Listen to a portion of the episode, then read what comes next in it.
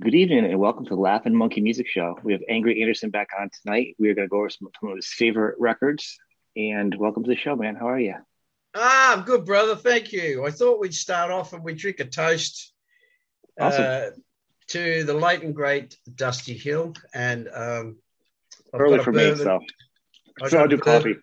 I got a bourbon because the great story, one of the great stories of us and ZZ Top. And you'll notice in the list of top 10, there should be Trehon Baez or at least a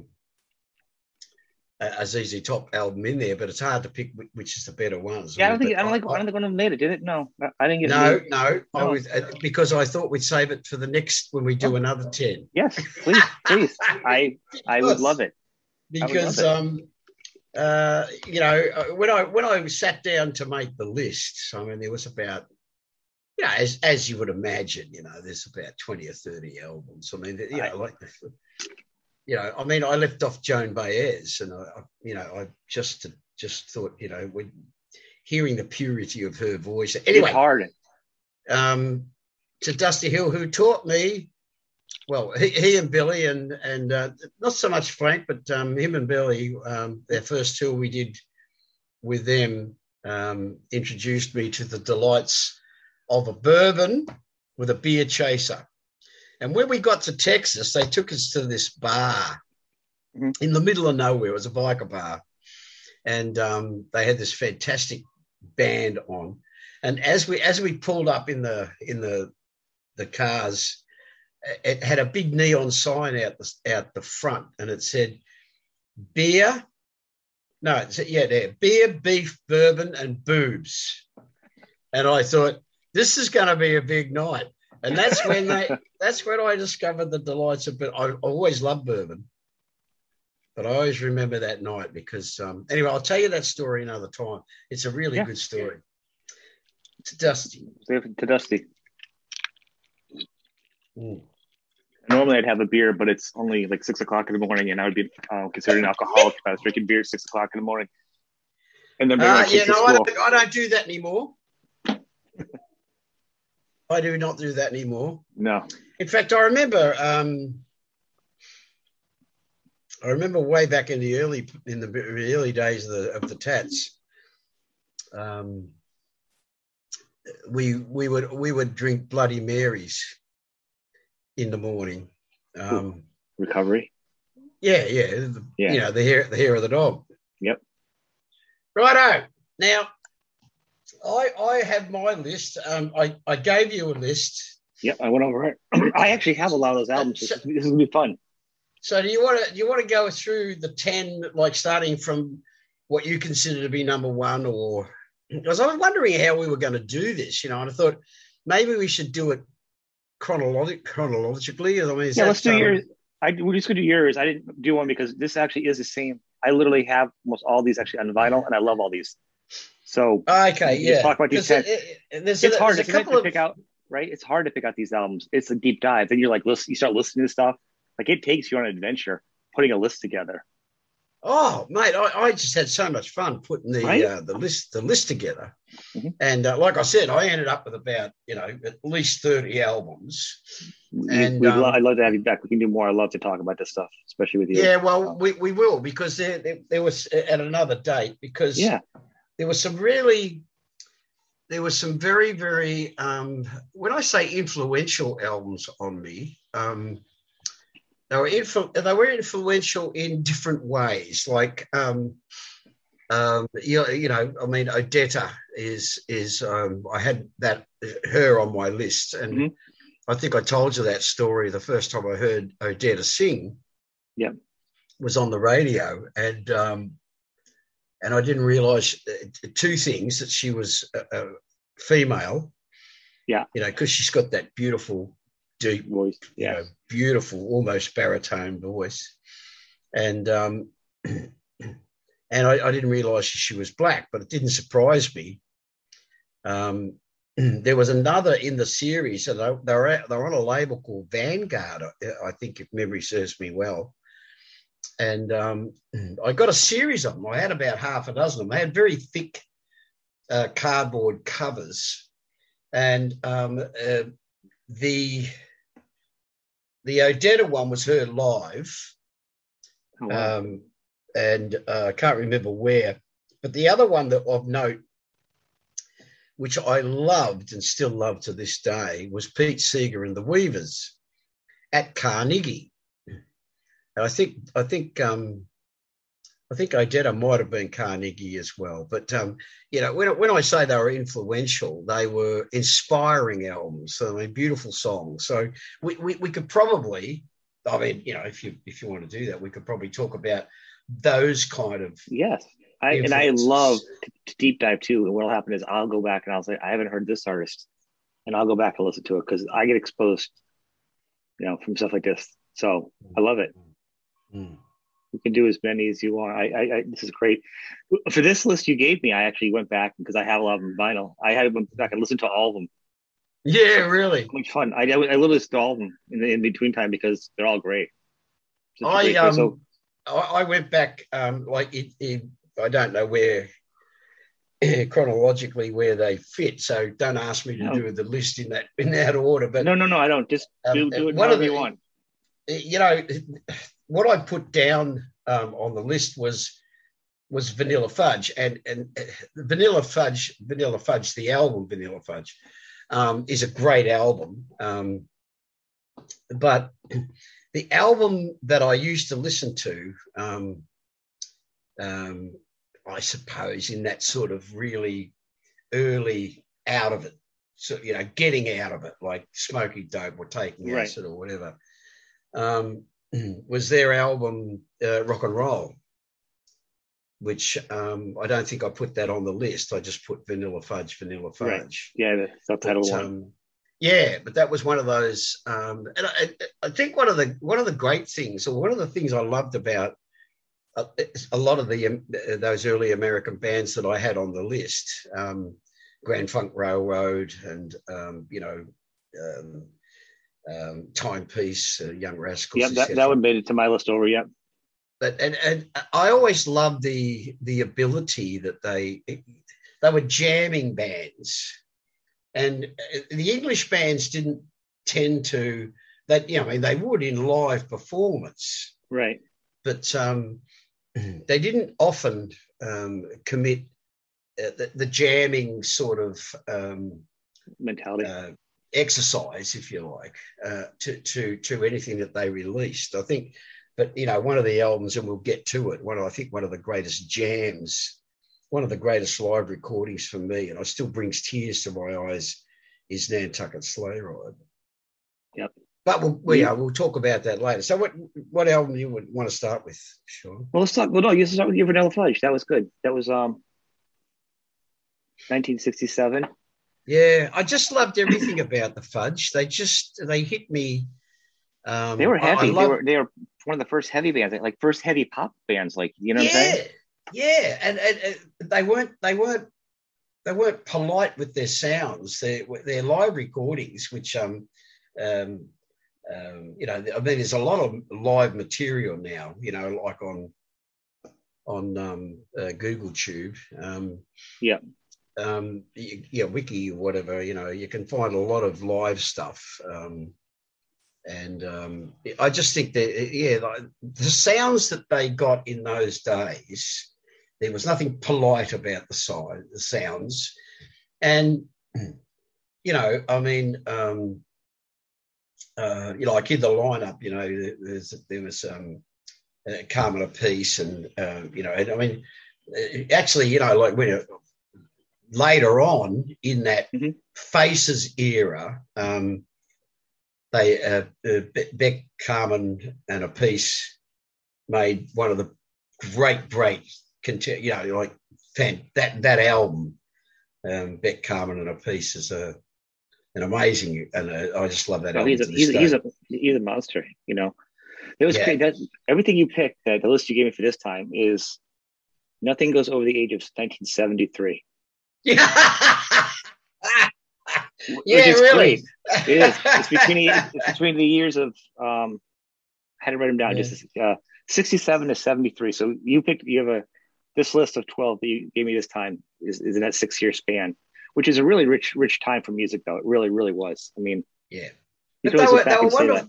They were wonderful bands because, like, talk about the Fudge and Humble Pie, which is one of my live at the Fillmore was like one of my all-time favourites. I mean, I think as a guitar player, he was a chord playing guitar player, and that's why a brilliant. I don't know how the coupling came about, but the brilliance of this young pop dude, Peter Frampton, who was an extraordinarily gifted guitar player. Oh yeah. So putting him in, as the foil, if you like, for this maniacal, obsessive sort of possessed Stevie Marriott, and the wonderful rhythm section. Shirley and can't think of the other guy's name. But yeah, I mean that Humble Pie lineup that went on to do Smokin', which is one of my favourite albums of all time. They were unafraid to start trekking, go where no bands had gone before. Well, and that was just the beginning of Frampton too. I mean, so the album you're talking about was Humble Pie Live at the Fillmore. Yeah. And in 71, just for people that are following around. And I think the big lead-off track that people would know if you don't know Humble Pie, and it's not, people know at least 30 Days in Hull, but this one actually did I Don't Need No Doctor. It was probably the song that most people would know as a point of reference. Yeah. Which is a great song. And a lot of bands have covered it since then. Yeah, everything that they did during their, when you say short-lived career, I mean, compared to other bands like the Stones and that, who have just endured the test of time, so to speak. They've just gone on and on. Very few bands have done that, though, that have been that big and lasted that long. A lot of bands on this list have had moments, but this is the high point. A lot of these bands is this time period that we have here. Mm. Mm. Yeah, and I think that's what excited me about when I look at the list. I'm seeing bands, hearing bands the way that I did then. I mean, after I made the list out, I went back and take the Fudge. I went back and listened to their early albums and. Hadn't sat and listened to that music probably in 30 years. And it was just, once I was sitting there with the headphones on and listening, and I thought, now I know why I love those albums, because they still make my heart beat harder. They still give me the same. I was listening to the Rascals, and oh Jesus, some of the vocal deliveries are just, yeah. But they were just brash and brave and going for it, we're doing something that's I don't think they sat around and articulated how important the contribution was that they were making, but they certainly realised it as a gut feeling, and it reminded me of the early days of the Tats. We were fearless. We just, just didn't care. I mean, if we wanted to play something, and there's a live recording. I only have it on cassette and I found this only about 5 years ago. It's in. So I'm going to have to bake all these things and commit them to sticks or whatever. But there's a really bad recording of the early Tats, and we did Nutbush City Limits. And it was fucking amazing. It was because it was Rose Tattoo playing Tina Turner, and it was like fucking, yeah, it was just, you know, Nutbush, Tats playing Nutbush City Limits. I was like, yeah, we did. Anyway, I digress. No, that's awesome. We were actually, so talking about the, it was timepieces that you sent me of the Young Rascals. Yeah. 1968. And the big hit off that was Good Lovin'. How can I? And the thing with me is I never really did a lot. I've heard, I listen to so much music, I couldn't possibly consume everything I hear and I like. So I took some time with this one. This is the one rare one I actually sat down and heard the whole album, but I had never listened to the whole album. So that was actually a bonus. And I found it a vocal powerhouse myself. Oh, you know, I was pleasantly enjoying it. I said, because I knew the one song, but to sit down, just like you, put the headphones on and just listen, not do other stuff, just listen. You hear so much to all the nuances. It's beautiful. Oh, you know, yeah. It was really enjoyable. It was. And it was a. One of the things that I love about those, and I was, again, the same experience as you had. Yeah. I went back and listened to those albums too. You know, the clarity. I mean, the recording is not cluttered, and there's that like this you know, this guitar bass. Drums, right? Guitar drums, you know, bass and Hammond, but the Hammond sound is as clear.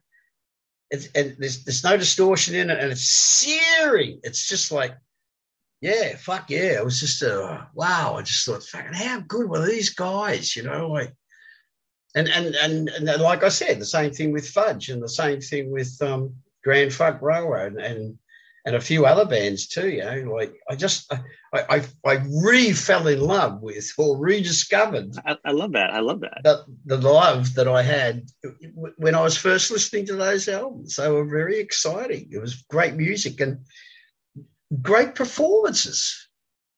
And those guys could good songwriting though too, right? I mean, the fact that you can have it absolutely and less effects. So there is like a lot of space between the notes and the phrasing.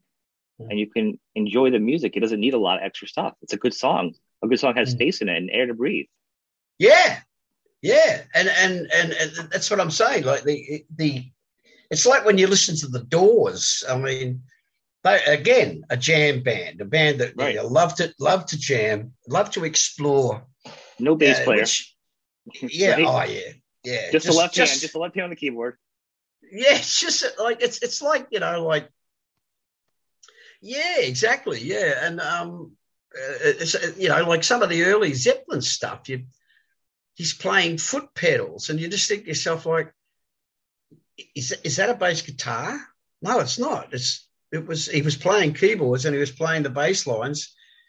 Sometimes he played guitar. I mean, a lot of the time he played guitar, but sometimes when he was playing live, but they wanted that keyboard bed, so he would play the bass.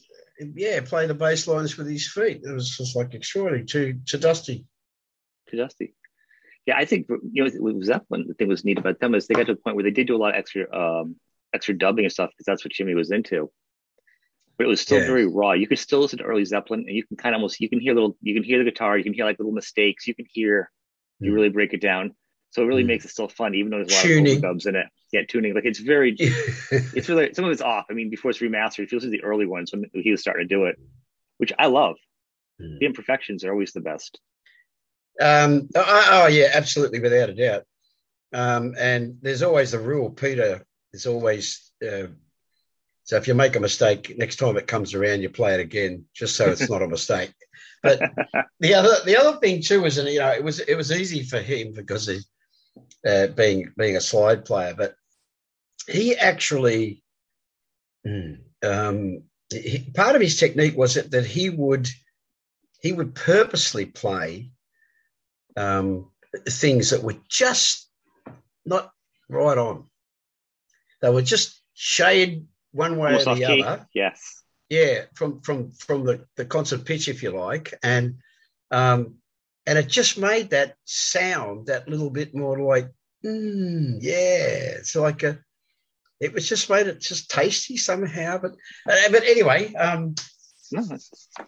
I think one of the things that when I was reminiscing with our list, I was so grateful. I kept thinking to myself, like, I have to say this to you, that I was very grateful for the idea that you said, well, go away and pick 10 albums or however many or whatever. Right.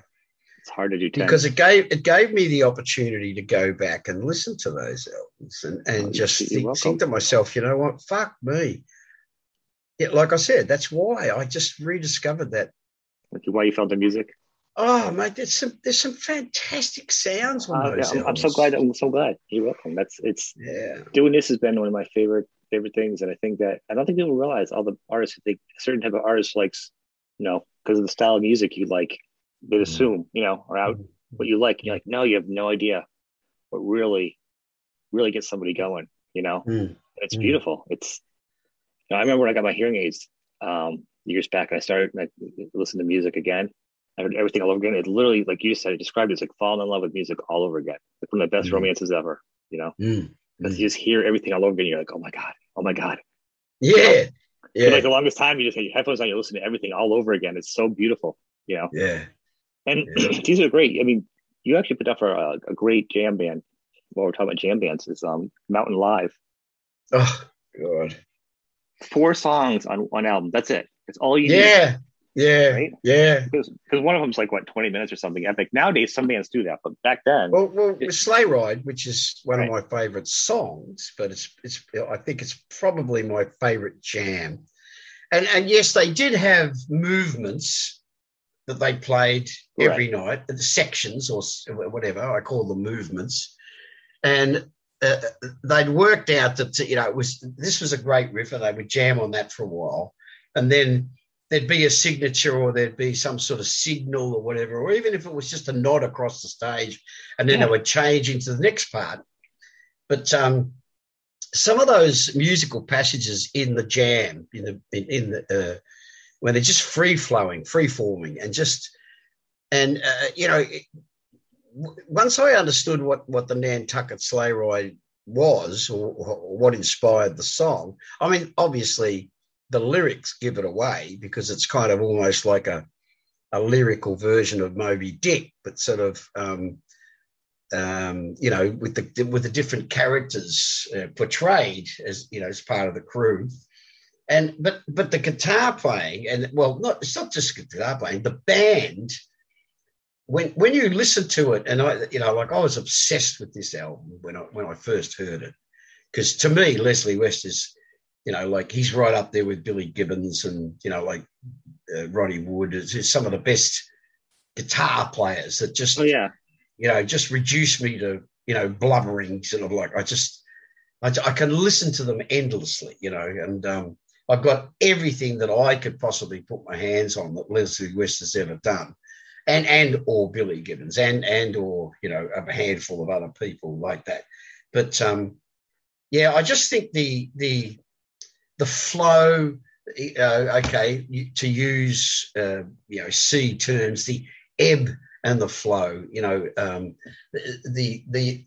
the amazing heights that it reaches, when they're really, really going for it. And Papilotti's just like fucking maniacal, there's just this fantastic fuzz sort of bassy thing that he got going.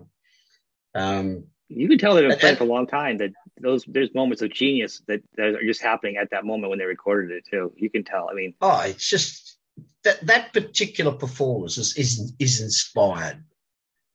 It's inspired, and I have it on good authority. And I mean, it's I don't want to find out that it's not true, but apparently that was just a jam. And I've heard, on the net, there's probably a dozen. I've collected, different versions of Nantucket Sleigh Ride off the net.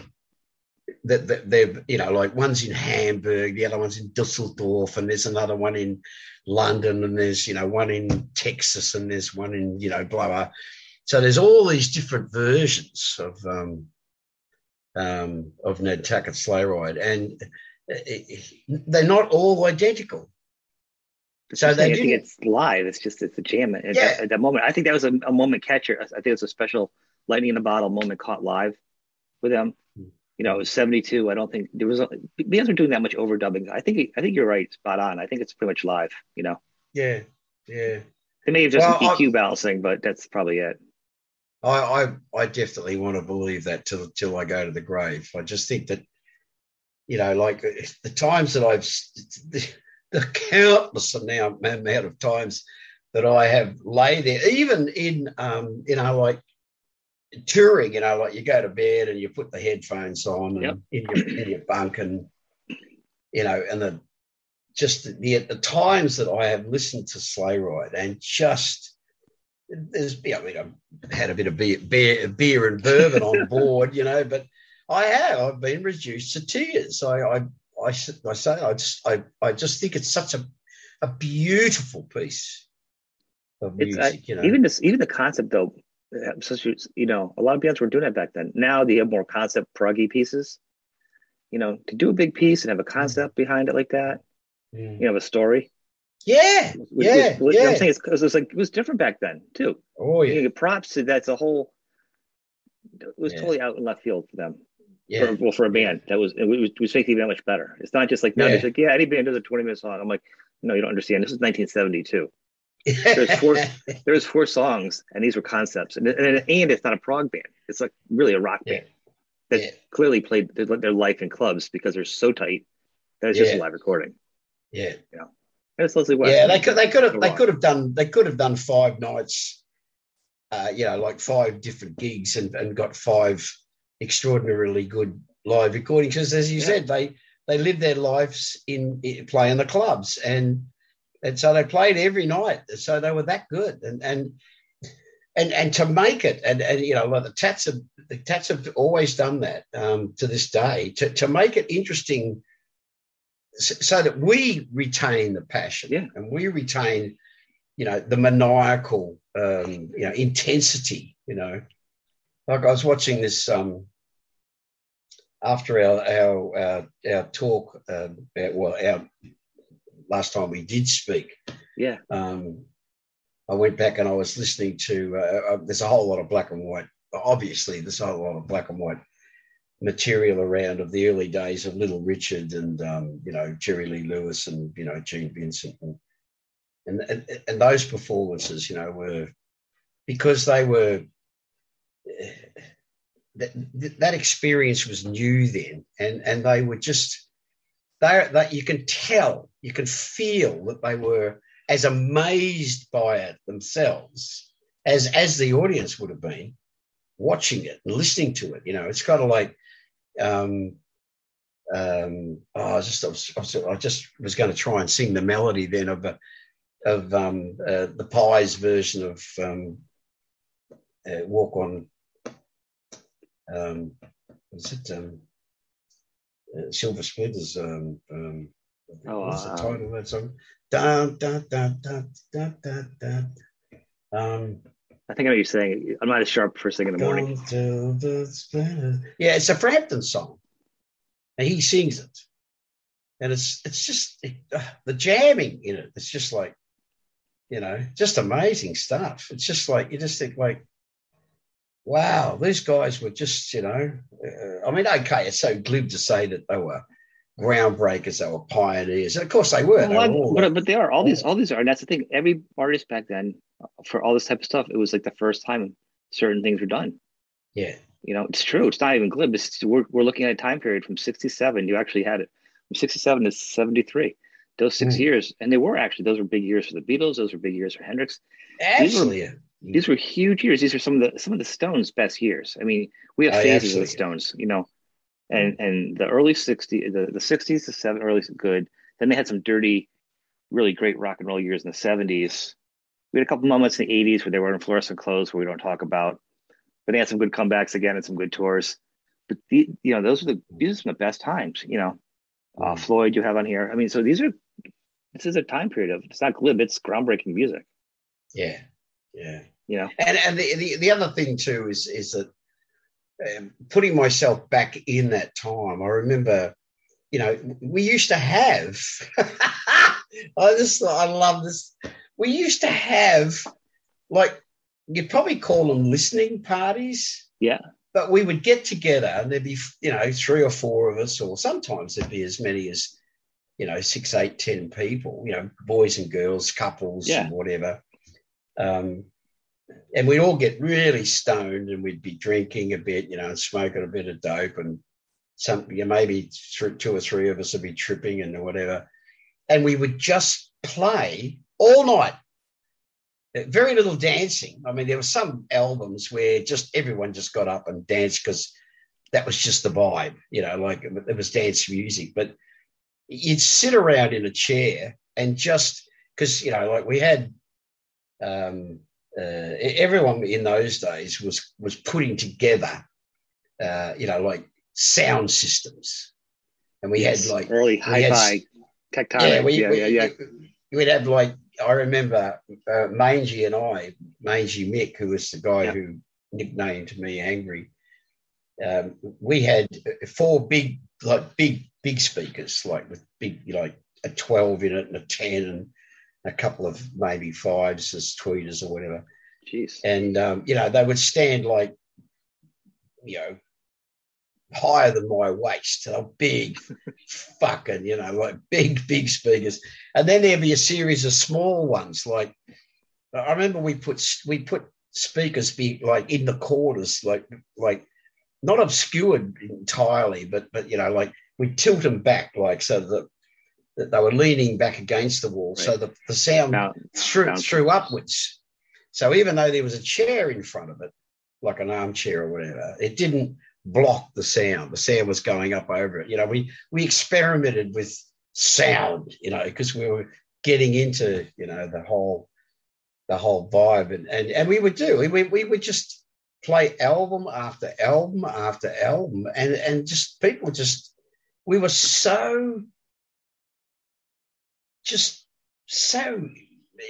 inspired as gets you kind of part way there. Yeah. It was more than being inspired. But the fact you could share together, though, too. You know what I mean? It was community. And let's face it, music is, besides an emotional conduit, it's also a huge piece of community. It's communal. You know what I mean? Yeah. Concert shows. So the fact you guys could sit down and share that's special. No one does it nowadays.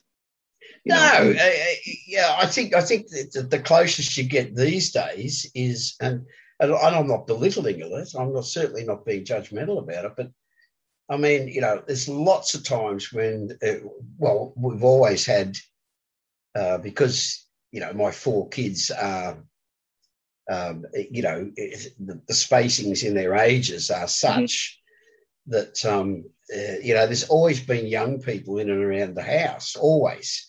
And the great thing about my kids is that they share all their friends, right? From the youngest with his friends, and then Blaine, and then Galen, and then Roxy was 5 years old. So they had this cross-section of age, if you like. So there was always young people. And, you know, they have their music in the background, but it's always background. It was never... I've never seen them do what we were talking about how they were just... But you're probably still the strongest influence in the house all through those years. Like, I was still the one, even as an adult, you know. Hey, guys, here's Frank Zappa. Here, all my kids know all the words of Billy the Mountain, all 20 minutes of it. And they're all in elementary school, right? And then, like, the other day, my daughter, who's graduated now, like, did all the lyrics to me. Like, she still remembers them. Wow. But that's what I'm saying. As an adult... Yeah, I agree with you. I was the one playing and influencing. And a lot of the music my kids have, some of it, they branched out. But the basis of a lot of the bands they listened to was from stuff they heard from me. Yeah. But I can't say a lot of stuff they've given back to me, though, musically. The thing about, it's like my kids. The three boys have been performed. They've all performed at different stages of their lives.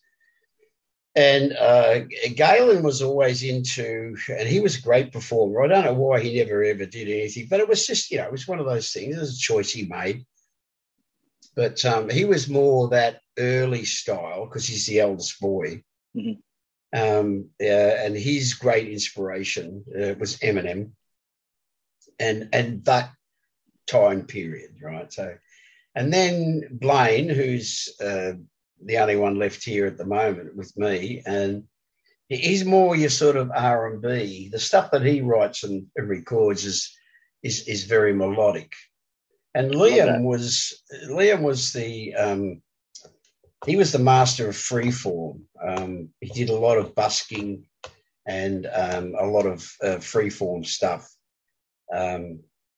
Freeform, as in just just letting it happen on the time, on the moment. But he was very clever that way. But he also wrote some. I've had a look at his books of his lyrics, because out of the three, he recorded the least, but he wrote the most. Hmm. So he's got, there's books and books of lyrics that it's a shame that he never got the chance to, put them down to tracks. But he was very, very not political, but he was